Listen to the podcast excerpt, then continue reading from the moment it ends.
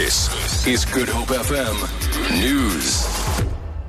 'n 26-jarige man is doodgeskiet in 'n taxi wat in Robert Sobukwe Rylaan in Bishop Lywes gery het op pad na die Bellville terminus. 'n Polisiewoordvoerder sê die bestuurder en die taxi se assistent het op die vlug geslaan. Niemand is nog in verband met die voorval in hegtenis geneem nie. 'n Vismaatskappy van die Kaapse Weskus het elk van sy werkers 'n 5% aandeel in die maatskappy gegee. Meer as 2000 werkers van die Sea Harvest Korporasie sal voordeel trek uit die aandeel-skema van 25 miljoen rand. Die maatskappy-voorsitter Fred Robertson verduidelik. werkers ja hulle kry hulle salaris ja hulle kry hulle bonusse en al die ander incentives wat hulle kry maar ons moet ook 'n manier vind om meer waarde te skep vir die werkers op 'n manier waar ook vir ook vir hulle kinders kan gee. Die werkers kry elk aandele van sowat R10000. Die 40-jarige Brenda Kopizo werk al 18 jaar in die visverwerkingsfabriek op Saldanha. Ons kon nie wag vir oggend om wakker te word om te hoor wat die MD vir ons bring nie en nou hoor ons ons het 'n 5% gekry wat 'n groot verskil in ons lewens gaan maak. Die gelykheidshof in George het ten gunste van die Outeniqua Laerskool beslis in 'n rassediskriminasie geding tussen 'n Suid-Kaapse pa en die skool.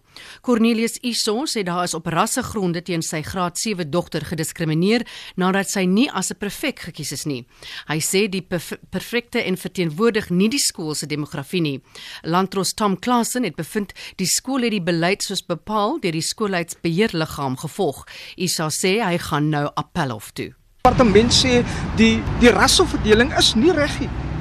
En dit word reggestel te word. Daarvoor het ek bewys.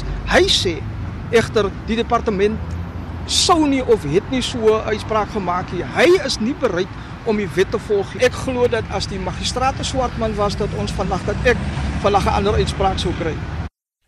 Die skool se regsverteenwoordiger, Dani van der Merwe, sê hulle sal die uitspraak met die skoolbeheerliggaam en die departement van onderwys bespreek. Die feit van die saak is ons ons beleid toegepas en uh, maar dit is goed om weer na jou beleide te kyk. Op hierdie stadium nie gelyk op gelykheidshof gesê volgens my mening ons is beleid reg toegepas. Ons sal definitief in, in diepte weer na die beleid kyk. Die vier toeriste wat in Maleisië op klagtes van openbare onsedelikheid skuldig bevind is, is vrygelaat. Die toeriste wat van Nederland, Brittanje en Kanada afkomstig is, het lokaal uitgetrek op Mount Kinabalu en die fotos op sosiale media versprei. Hulle is 3 dae tronkstraf opgelê wat hulle reeds uitgedien het. Die berg word as heilig beskou en sommige inwoners het die toeriste daarvan beskuldig dat hulle daad verantwoordelik was vir 'n 5,9 aardbewing in die gebied. En ten slotte op valuta markte verhandel die dollar teen R12.45, 'n pond is R19.29 werd en die euro kos R13.97. Goud verhandel teen 1182 dollar per fyn ons en die prys van Brent olie is $64.69 per vat. Ek is Lenet Crawford vir Good Hope FM News.